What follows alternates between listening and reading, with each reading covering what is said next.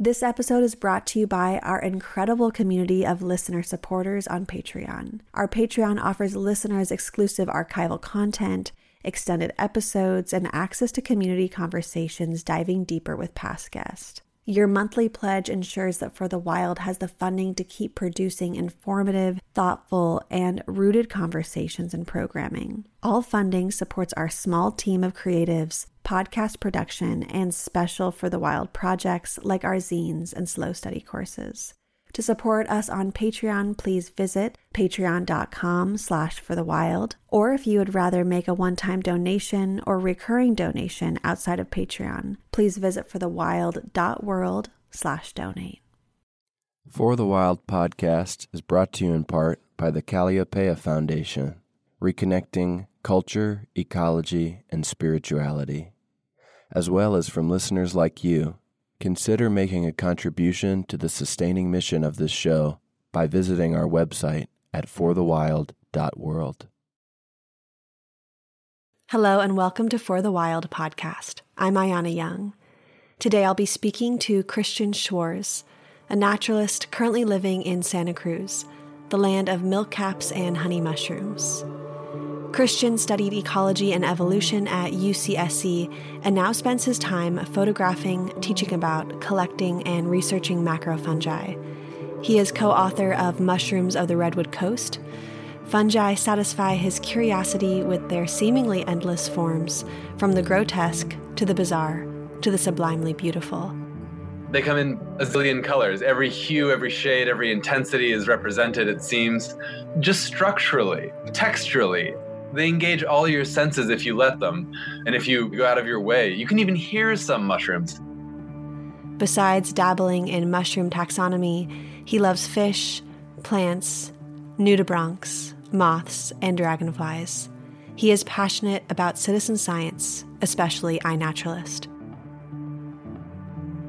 Oh, Christian, well, this is such a beautiful day that I get to interview you. I remember seeing that you were teaching at the Radical Mycology Convergence. I think it was last October, or maybe the October before that, and I wasn't able to join, but I was reading your bio, and I actually have mushrooms of the Redwood Coast sitting with me. My hand is on this beautiful book, and I'm just very intrigued by your knowledge and curiosities and thoughts around fungi and climate change. So, thank you so much for joining us today. And I'm really looking forward to diving in deep to many different threads of the fungal queendom.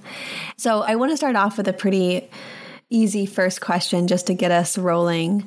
So, here I am. I'm, I have your book, Mushrooms of the Redwood Coast. And it's beautiful. It's uh, a book you co authored with Noah Siegel, and it includes descriptions, illustrations, and photographs of over 700 different mushroom species along what you call the Redwood Coast.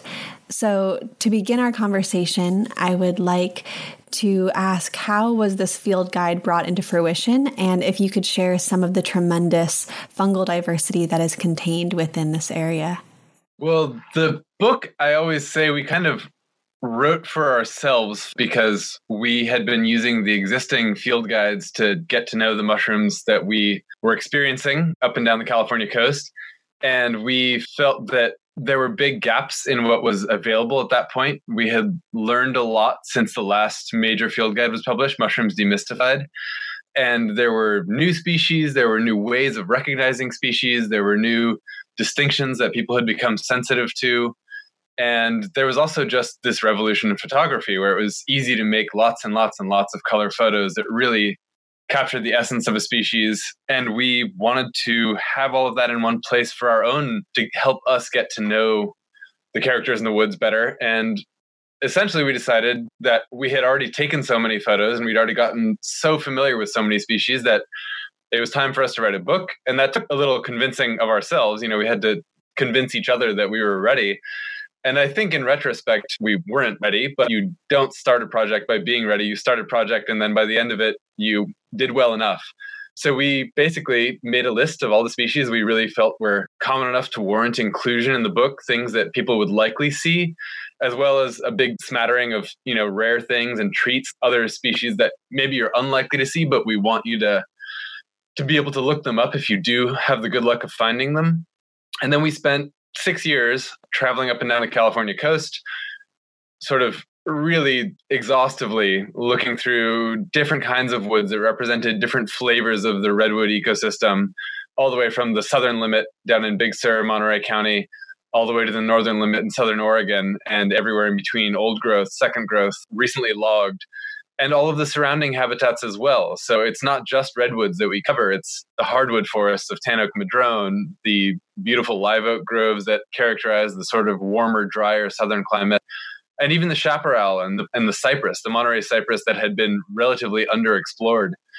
And after six years, we ended up with way more species than we could fit in the book, way more photos than the publisher would let us print. But we were still really happy with our experience working with 10 Speed Press. They allowed us to really pack in as much of that biodiversity in between two covers that we could reasonably get away with. So we're really proud of how the book turned out. And it really, as far as the biodiversity, giving you a, sense of what lives on the Redwood Coast, I think we did a good job because a lot of the diversity is in the redwoods and especially the special diversity, the diversity that sets California apart from the rest of the United States because redwoods are almost uniquely a Californian phenomenon but also the other habitats that make California special, like Monterey pine forest has its own unique assemblage of fungi. Same with the Monterey cypress. There's some of the most distinct and unique fungi live with Monterey cypress. And then we tied it to the rest of the country. There are things that occur across the northern hemisphere that also are present on the redwood coast, and we managed to get a little bit of all of it. So I think we we were really pleased with being able to get in as many photos and as many species as we did. Mm-hmm. Yeah, it's a book that has been off the shelf for a few months now in my little cabin here in the Redwoods almost every day when I go out and find a new friend, a new fungal friend. I come back and I check out your book and try to figure out what I'm looking at. The diversity of fungi is so enormous, and even the most expert of us still are, I think, baby learners in this field, and we may never truly know the complexity and just vastness that the fungal queendom holds. So it's really a wonderful resource and recommend it to anybody who wants to learn more about this region. And I, I really liked hearing how you were talking about the different regions in California, these really incredible ecosystems the hardwood forest, the redwood forest, the chaparral. And it just reminds me that without fungi, plants may have never been able to populate the land in this way and thinking that nearly 90% of all plant species have mutualistic bonds with fungi. In some cases, one plant species will have over 100 species of fungi connected to its roots.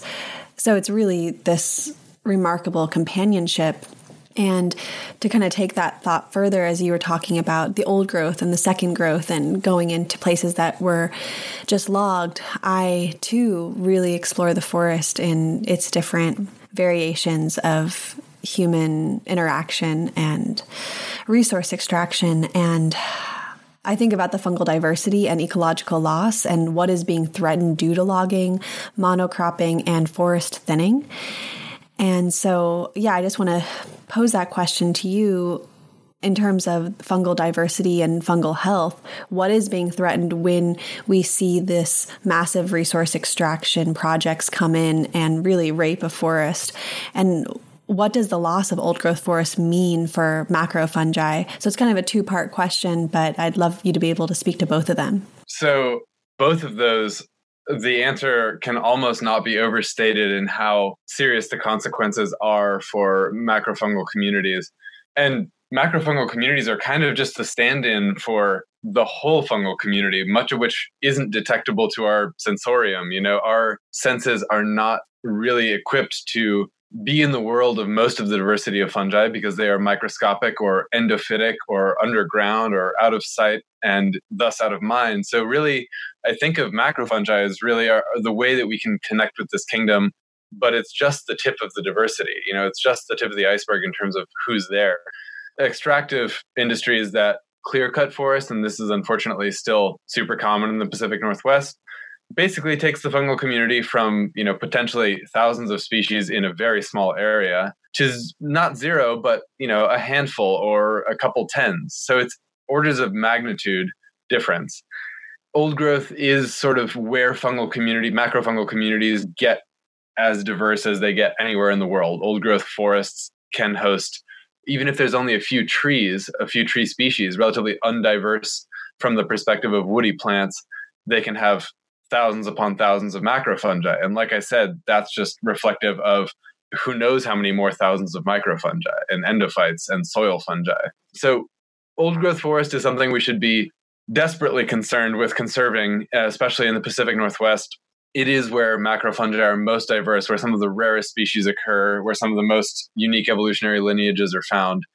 And they're under threat from not only direct human caused impacts like logging, but there was a study that came out, I think, yesterday or just this week by Kabir Peay at Stanford University, who's a really well respected, well known macrofungal ecologist, who did an analysis, him and his lab, about the likely impacts of climate change on the diversity of macrofungi across North America. And they found that the West Coast is likely in for a pretty large reduction in the diversity of macrofungal species in the next few decades due to the projected effects of climate change. They, they used modeling of the climate that we expect to be coming and the tolerances of the fungi that live here currently.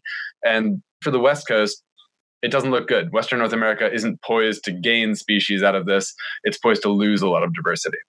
And is this fungal diversity loss related to warming temperatures, droughts? What is leading him to think that the diversity will be lost? It's not single factorial. It's like everything related to climate change, this sort of like self reinforcing web of feedback loops. So some trees may no longer be able to make a living if the climate warms or if the soil dries out. And if the trees leave, maybe the fungal species had enough flexibility in its physiological envelope to continue living there, but its host tree is no longer able to. So there's a coevolutionary consequence. These species can be so closely tied that if one leaves, so does the other. But all of those things are probably important. Sometimes it's just the temperature that rises too high on average, and sometimes it's just aridification of the soil, and sometimes it's a combination of the two, and sometimes it's secondary. The other organisms with which a macrofungus interacts may change their distribution or their physiology or their behavior. And that kind of thing adds up, and it becomes hard to tease out any one reason, but overall, the picture is quite clear. Mm-hmm. Yeah.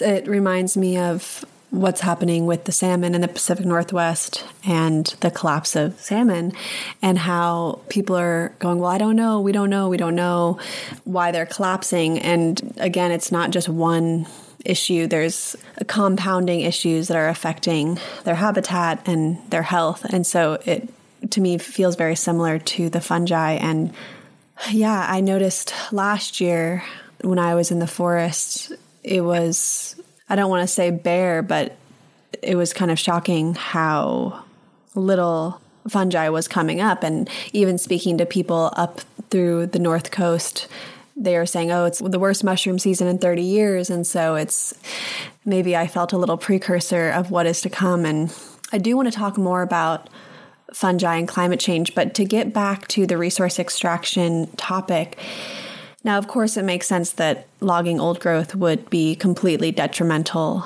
to fungi. And you know, I'm definitely an advocate of ending old growth logging, and our work in the Tongass has a lot to do with that, of course, with the roadless rule. But there's a lot of talk, especially with the fires, around thinning and how thinning can be helpful. It can reduce fire, it can some people say it can actually stimulate diversity because it gives more room to trees and it allows us to get to quote unquote old growth status faster if we go in and manage the forest.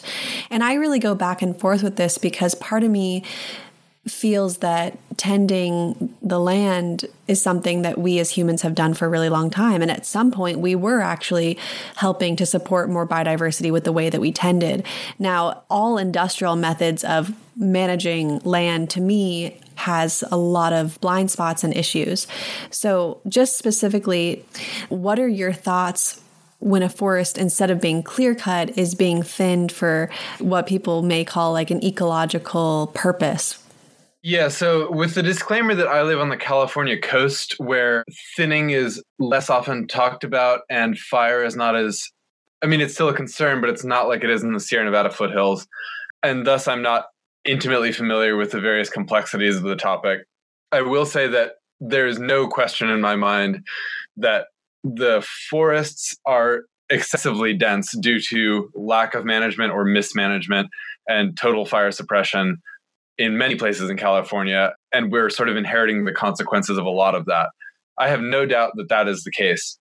I don't know enough about the facts of how thinning occurs and whether or not it gets quickly deranged by timber permits versus managing actively for fire without other concerns. But I think there has to be some amount of thinning that we do in the near future because we're inheriting far too many of the most catastrophic consequences of overcrowded forests of thin trees or you know young sapling trees. There's no doubt in my mind that we do have to do some thinning of some form and i think we'll probably do it wrong a lot of the time and i think there's only space to get better at it but to not consider it at this point doesn't seem like a viable option to me.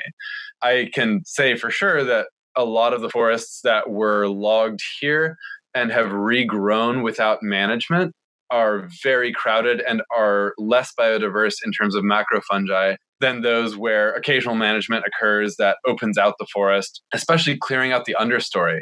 Right now in Santa Cruz, they're doing uh, fire specific thinning along the edges of one of the main thoroughfares through the mountains. And the remaining forest, I think Cal Fire is doing most of the work, looks amazing. Like I'm actually quite excited for what it's going to do for fungi in the near five to 10 year period. Now, I don't know if the best case scenario is actually going to come true. It could just get regrown really badly with invasive weeds, and that will depend on how the follow up management occurs. But from my perspective right now, it looks promising. And that's about, you know, I'm not very sophisticated on this topic. It's something that I think a lot of people are doing more research on because it's just such a pressing matter for the state right now. And I look to them and hope that they'll continue to just sort of be creative about the ways they get better at it over the near 10, 20 year period. Mm-hmm. Interesting perspective. Thank you for that. It's not one that I've really thought in that way. And I'm happy to hear that you're excited. that that's well, uplifting. You know, it's always mitigated excitement, but mm-hmm. I got to find little things to hold on to. yeah, yeah definitely. Um, well, in terms of things to hold on to, I think a lot about just aesthetically mushroom diversity presents itself in just incredible colors and formations that feel otherworldly. And I know people are really drawn to the fungi for that reason. And I know you've put so much work into really showcasing these fungi through your book with all the beautiful colored photographs and all the time that I think what the six year period for taking these photographs. And I'm wondering if you could speak to your aesthetic appreciation of biodiversity from the perspective of fungi. And as a visual creature, how have you been enraptured by the diversity of macrofungi and the gifts produced within the wisps of mycelial thread? I feel like it is of central importance how much I respond to biodiversity aesthetically. Like, that is really the reason that it matters. Beyond anything else, for me, the reason that biodiversity is my sort of permanent mental home in the universe is that I will never cease to be absolutely floored by the sheer beauty, the overwhelming beauty, the intricate beauty, the bizarre beauty, sometimes the revulsive beauty. Like I often say that mushrooms are both the most disgusting and the most beautiful things in the woods simultaneously. There's nothing quite like a rotting mushroom that's full of maggots. And sometimes if you spend enough time with it, it transcends and you're like, oh, wow, there is a beauty in this too. So mushrooms are, are sort of the most extreme version of it. They were the hook that really brought me into the world of all biodiversity. And now it's sort of gotten out of control and I pay attention to everything as much as I can. But mushrooms got me in and they probably will never let me go they come in a zillion colors. Every hue, every shade, every intensity is represented, it seems, just structurally, texturally.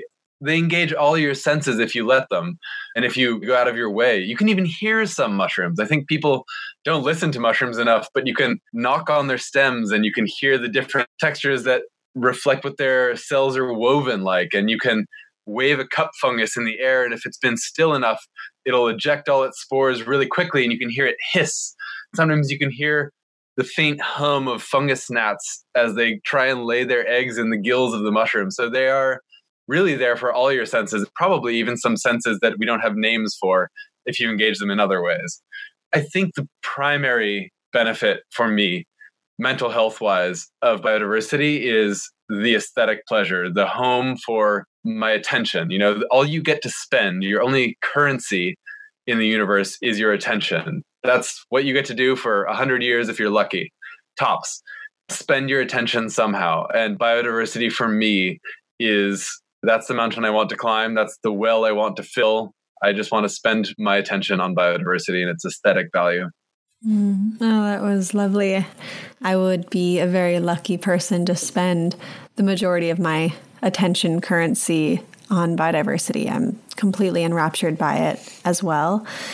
And I think it's something that the beauty and the mystery and the intrigue and curiosity are ways that pull us into loving the earth more deeply and be willing to protect what we love and are enraptured by. And so I think that aesthetic pull actually somehow it's more important than just the surface level of something capturing our visual attention.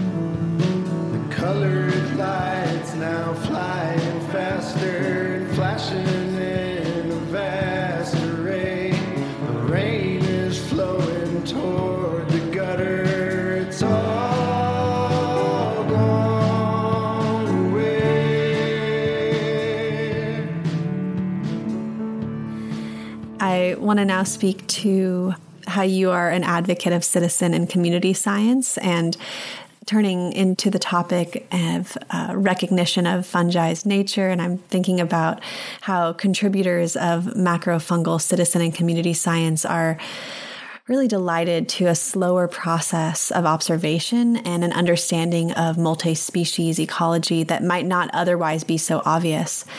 And mushroom hunting or mushroom sightings, they require a kind of slow wandering. And so I'm wondering if you could speak to how you see citizen science as an opportunity to allow practitioners to observe slowly, and what are the benefits of these types of observations? One thing is that so far we've kind of overlooked or not even spoken about mushroom picking, mushroom gathering, mushroom eating, and that sort of low level person and forest, community and forest interaction is not trivial. And in my estimation, is actually like probably more important and more accessible than anything that we could call citizen science or community science. And it's not something I do a lot of personally, but I actually think that it is the way that a majority of people probably first get into loving healthy forest is through their stomachs and through their taste buds is loving the feeling of picking wild food and being able to eat it and share it with their friends and perhaps even picking with their friends. So I think that's really important and might even be better for inspiring love, although not necessarily slowness. People tend to get a frenzy with mushroom picking sometimes. And I think that's where community science and citizen science really comes in. It asks you or allows you or sometimes even pushes you to look at the other organisms that aren't useful from a gastronomic perspective or don't delight you with their flavors or their utility in any concrete way, it allows for people like me whose aesthetic alignment is the strongest driving force to have a space to talk to each other and make that central to what we're doing out in the woods is documenting and sharing the various beauties, the various multiple species ecologies that we encounter.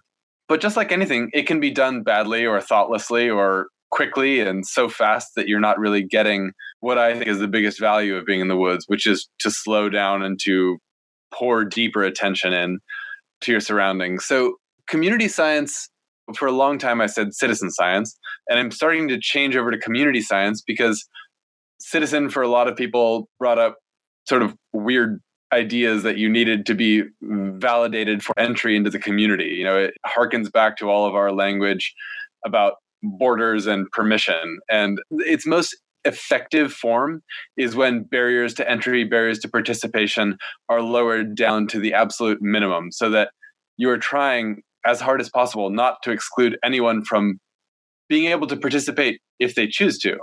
And what that does is it harnesses and takes advantage of and revels in all of the diversity of human brains, you know, all the ways that people want to interact with nature.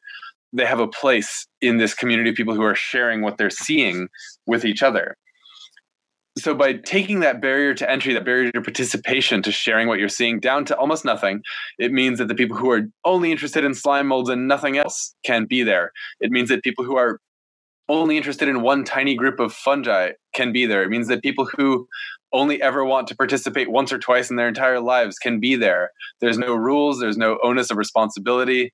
There's simply an acceptance that if you want to share what you're seeing in the woods with us, we're here to see it and we're here to revel in it with you. So it's sort of a somewhat structured, a minimally structured space for play that really gets us data that we were never able to get before. So to bring it back to something more practical or more science like with a capital S, the end result of all of these people at play with no rules or minimal rules and minimal structure are these massive, very fine grained data sets of where people are wandering over the landscape and what they're turning their eyes towards, what they're turning their ears towards, what they're turning their touch towards. And I can't imagine explaining these data sets that you get from something like iNaturalist to a professor who was working in ecology 30 or 40 years ago. It would sound like some sort of magic, some sort of unbelievable end goal. And yet here we are. We now have these data sets, and it's sort of up to scientists now to figure out what to do with them, uh, to figure out how to clean them up, analyze them, use that massive body of sensation and distill narratives out of it, distill findings out of it, distill discovery out of it.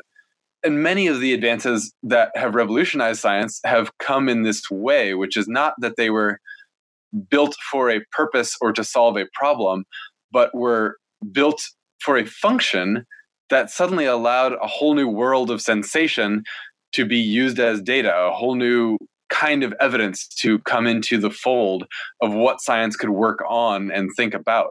And I really think that's what citizen science platforms like iNaturalist have done is they've created new ways of talking to one another that may not be new in any qualitative way, but allow us to do it at a scale and in real time and at a level of sort of depth and granularity that makes it feel like something very new, very different that didn't exist in the world before. So that's why I'm so excited and such an advocate for community science or citizen science. Mm-hmm. I do want to speak more to that, but at the beginning of your response, you touched on mushroom hunting, and I do want to dive into that a little bit more. Now, I was reading that the global market for mushrooms is estimated to be worth $42 billion a year. But even separate mm-hmm. from this global exchange, we've seen the growth of mushroom foraging on a smaller scale as well through social media and I don't want to say pop culture, but more than just fringe at this point. So, for instance, I'm wondering if you can share what the ramifications of this craze are to the forest ecosystems. The first part is to say that you're not wrong. There was, I think it was a car commercial from one of the major US manufacturers recently that advertised their SUV by showing it driving out into the woods and the driver getting out and picking a morel. Like there was a full close up shot of a morel being cut out of moss. So it's not the same as it was 10 years ago. People like this in a different way in the United States now. It has reached some sort of new peak of cultural consciousness, which is I just mean awareness, perhaps. Consciousness probably implies too much thought going into it. So there is real reason for concern. But the reason for concern, in my view, is not about the act itself of mushroom picking. It's about the volume and the structure around it. So the biggest problem here is simply how many of us there are at any one time potentially doing it. I think any one person picking mushrooms or any small community picking mushrooms is great. It's wonderful. And it's like one of the lowest impact ways that people can viscerally, extractively engage with the woods, which is what all of human prehistory was, was eating off the landscape, living in the landscape, exchanging nutrients and time with the landscape, being very closely physically in touch with the living world. And what little remnants of that we can we can still hold on to, I think is worthwhile, really worthwhile, deeply worthwhile to have our hands in the dirt, to be eating wild mushrooms, to care about a forest that can produce the things that we look forward to. That said, when you scale it up to people who have SUVs, and when you scale that up to 300 million people across the United States, and you have social media that directs people's attention to what's happening right now and where it's happening in really efficient ways. And I don't use the word efficient positively there. I think the biggest problem here is the efficiency. It allows people to get in and extract or you know get into the forest and and pick mushrooms or compete to pick mushrooms in ways that are too good they're too good at it the slowness the inefficiency the wandering the failing to find mushrooms gets sort of parsed out and i don't like it when people get too efficient at anything good because it tends to get corrupted really fast the biggest impacts that mushroom hunters pose to the forest are pretty obvious there's the easy ones like littering mushroom hunters definitely have not always been responsible in keeping the forest clean behind them. And then there's simply the impact of hundreds of people going to the same places over and over throughout the mushroom season and trampling down duff and trampling down soil and compacting the air spaces between soil granules that don't allow for water to penetrate in the same way or don't allow for air to circulate in the same way, don't allow for plant roots to survive. And that is all compounded by the legislative structures around mushroom picking. So when you only have a few parks in coastal California where mushroom picking is legal, you concentrate a lot of foraging activity into those parks, and all the negative consequences are amplified rather than reduced. So the ways that we bureaucratize people's access to the woods have actually contributed to greater impact rather than less impact. In my ideal way that this would work there has to be some balance between a free for all where people are just allowed to pick and harvest mushrooms everywhere and the current situation, which is basically a prohibition, at least on the coast. In my mind's eye, a permit system where you, I don't know, do some volunteer work, do some trail work, remove invasive species for X amount of hours during the summer. And during the winter, you get in exchange a permit to pick some amount of mushrooms. Now, obviously, commercial picking throws a further complication into this that people need to manage intelligently, as well as you don't want this to be regressive. You don't want it to be something you can just pay for, like a fishing license, which is in many cases expensive. So for some people, it's prohibitively expensive. I don't want that to be the structure that mushrooms embody. I would like it to be either volunteer based if you can't afford to pay for the permit outright, but some way of allowing access in a dispersed way across the landscape in a bigger way that just makes this something that families can do together, that parents pass on to their children, that grandparents do. It's multi generational, it's community strengthening and community organizing rather than sort of what we've got now, which is a matter of evading park rangers who've become de facto law enforcement. And that's not a good feeling for the woods for anyone, much less someone who comes from a background where the police or law enforcement is already an inimical force that you experience in your community when you're not out in the woods. So I think we're basically inheriting the worst case scenario of bureaucratizing access to mushrooms on the California coast. But that is not to say that I think the solution is complete and total free for all that everyone should pick as many mushrooms as they want all the time because there are definitely downsides to trampling to littering when there are this many people involved and who like it and can do it this often.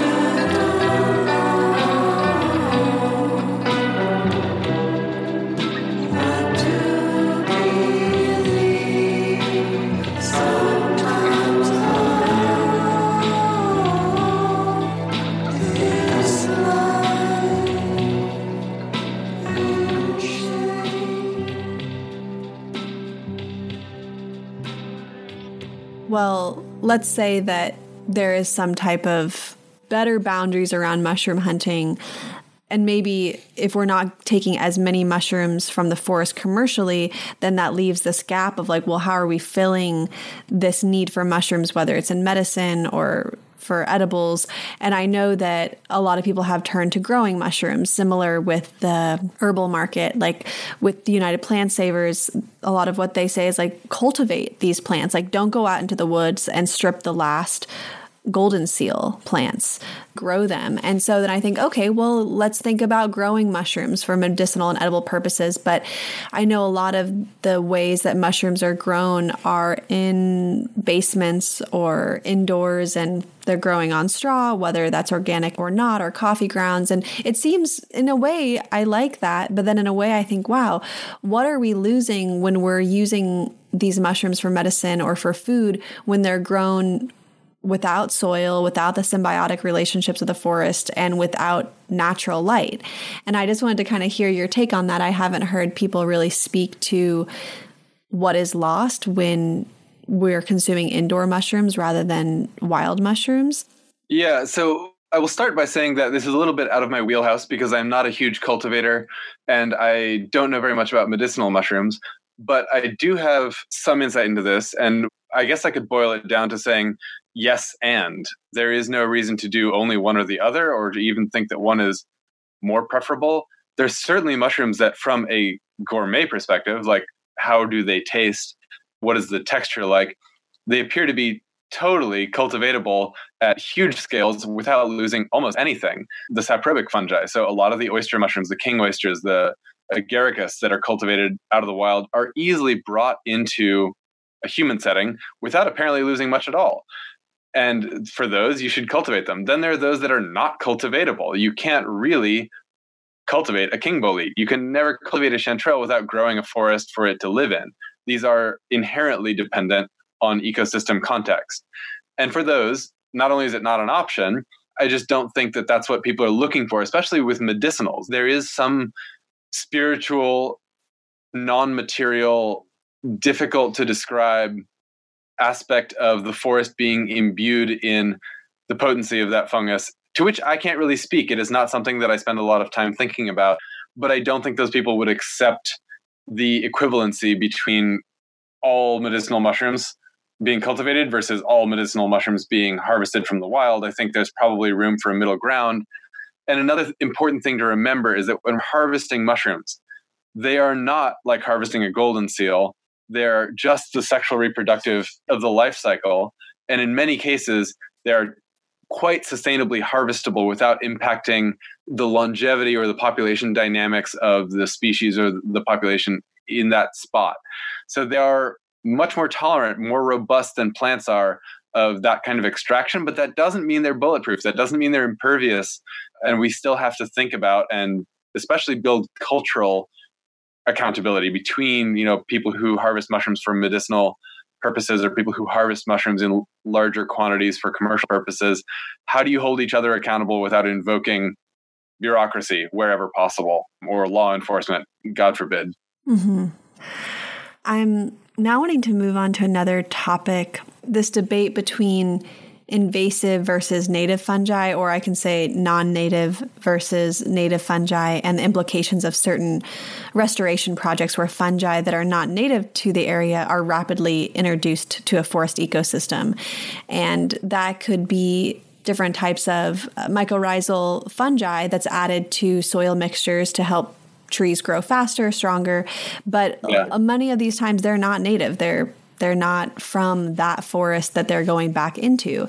So I'm wondering what threat does the imposition of invasive or non native fungi have on ecosystems across various geographic ranges? And maybe you could speak more specifically to does it matter that these are introduced into these forest ecosystems? For starters, I'll say that I can't point to specific examples because I think the long term consequences of using soil amendments including mycorrhizal fungi that are not native to a forest, are relatively unstudied, or if they are well studied, I have not seen a lot of that research, and that's probably more a reflection of my ignorance. But I cannot imagine that it doesn't matter. If you manage to successfully introduce large volumes of a non native mycorrhizal fungus to an ecosystem, you are going to experience consequences because the soil community is complexly interdependent and fungi are major structurers of what lives there, what can live there, what what the trajectory of that soil, you know, succession looks like. So I would be extremely wary of doing anything at scale that involves non-native introductions, especially if you're using native trees that are sort of hyper local natives there are very small scale coevolutionary relationships that occur. There can be individual genotypes that are more well adapted to their ecosystem than, you know, something from 500 miles away. There is actually research about that. Now, I don't know if the differences are enough to worry about if your biggest priority is reforestation.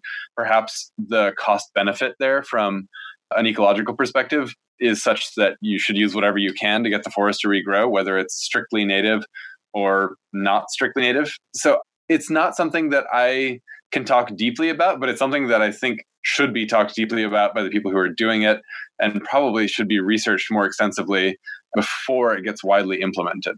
Mm-hmm. I absolutely agree with that. And in proximity to this conversation on invasive or non native fungi, I'd like to ask about the recent increase in fungal diseases. Specifically, how is climate change contributing to the rise of fungal pathogens that, say, target crops? Or which fungal diseases pose the greatest threat to global or local ecosystems? Oh boy, that is probably a question for someone who's a plant pathologist or a climate change ecologist. So I can't talk a lot about the direct links between climate change and the recent increase in fungal pathogens just because I'm not even close to keeping on top of the situation enough. But something that strikes me as just an example of this that is very illustrative of what we're going to have to deal with is the amount of aflatoxins. So this is a fungus called Aspergillus flavus that produces these strongly carcinogenic hepatotoxic compounds called aflatoxins that infects stored grain, so like corn in a silo or peanuts both of these are staple crops for millions of people, hundreds of millions of people around the world. So it causes these cumulative liver toxic effects including you know strongly carcinogenic effects at very low concentrations and it's already a problem it is something that government bureaucracies monitor to make sure that the amount of, of, toxin in the public food supply stays below a certain level but as climate warms the amount of or the number of places in the world where conditions will be favorable for the growth of these fungi is increasing. Hundreds of millions of more people per year will probably be exposed to higher concentrations of aflatoxin as climate warms and becomes more humid in certain parts of the world. So I think a study came out recently specifically focused on Europe and just how much more of Western Europe and Northern Europe that currently doesn't have a high incidence of these aflatoxin concentrations they're going to have to deal with that in the next 50 years. So more people will be exposed to these toxins. It's already a big problem in the developing world where peanuts are a major staple food source. So these are things that humans are bad at getting their priorities right about because they're diffuse effects and cumulative long term effects.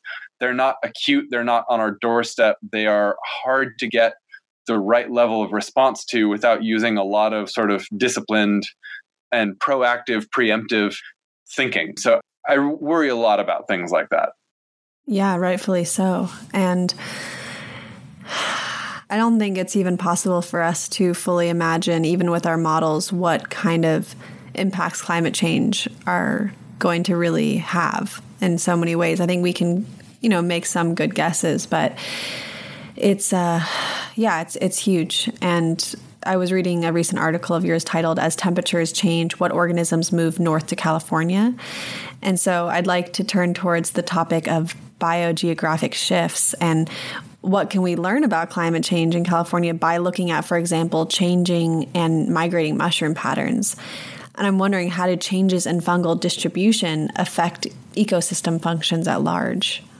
So, I would say we are in kind of our infancy about understanding mushroom biogeography. Which unfortunately means that a lot of the effects of climate change on macrofungal biogeography, much less microfungal biogeography, are going to be obscured by the fact that we lost our baseline data. We didn't develop robust enough data sets before the major effects of climate change, anthropogenic climate change, had already gotten well underway.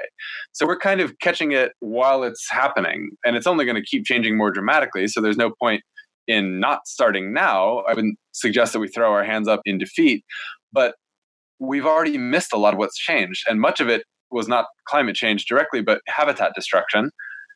But compounded together, we see there are fungi showing up in California that thanks to the efforts of community scientists or citizen scientists or simply people sharing what they see, I don't think would have been detected in real time or as close to real time as they are now. Things like Amanita thiersii, this saprophytic amanita from the eastern United States, appears to have made a massive jump into California just last year.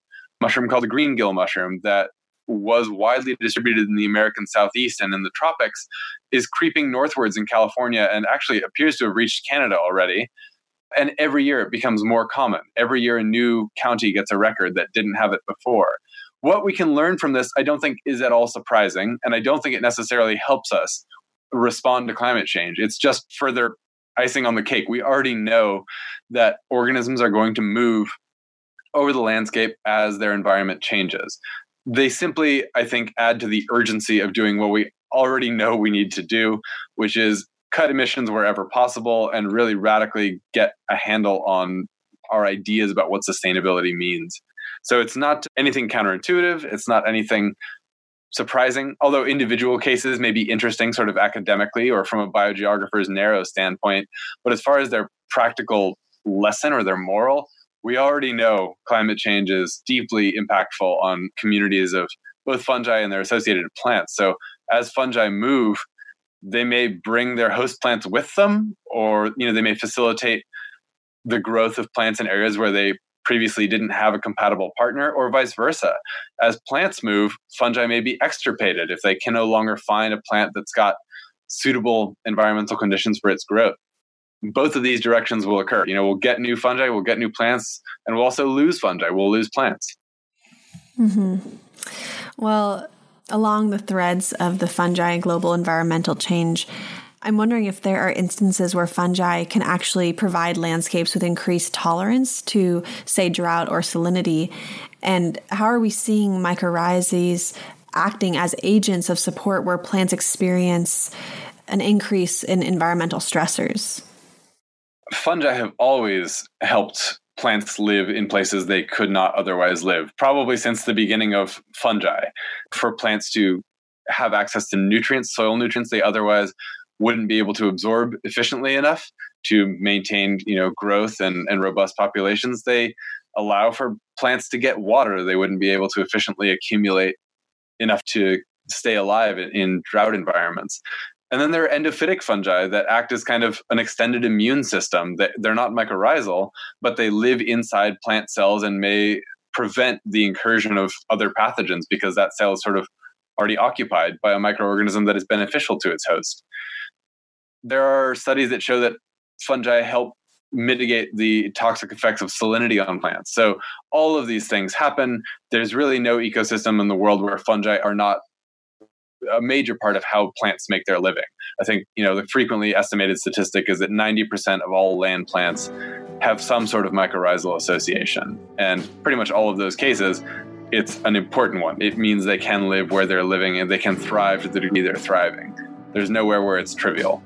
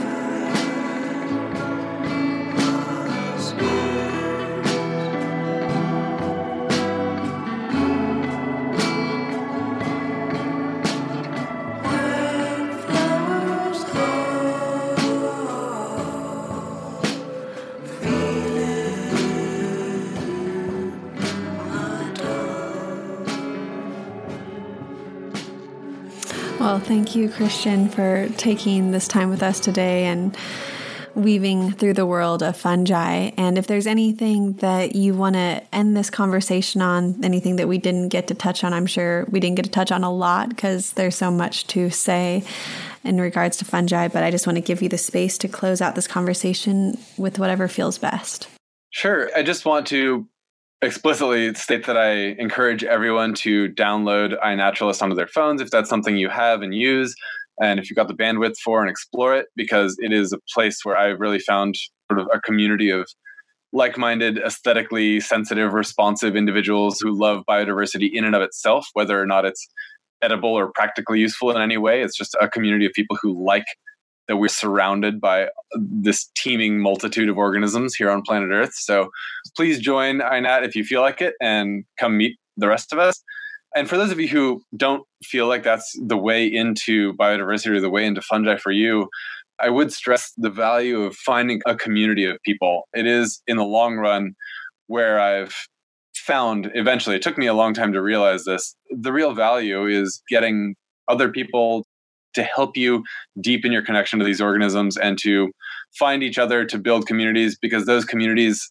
end up being useful for things that have nothing to do with what they were originally organized for. They become your social network in times of distress and trouble and illness and community organizing towards other causes. So find your nucleus, whatever it is, whether it's fungi or some other group of organisms, and keep those ties strong for when they're needed in other regards.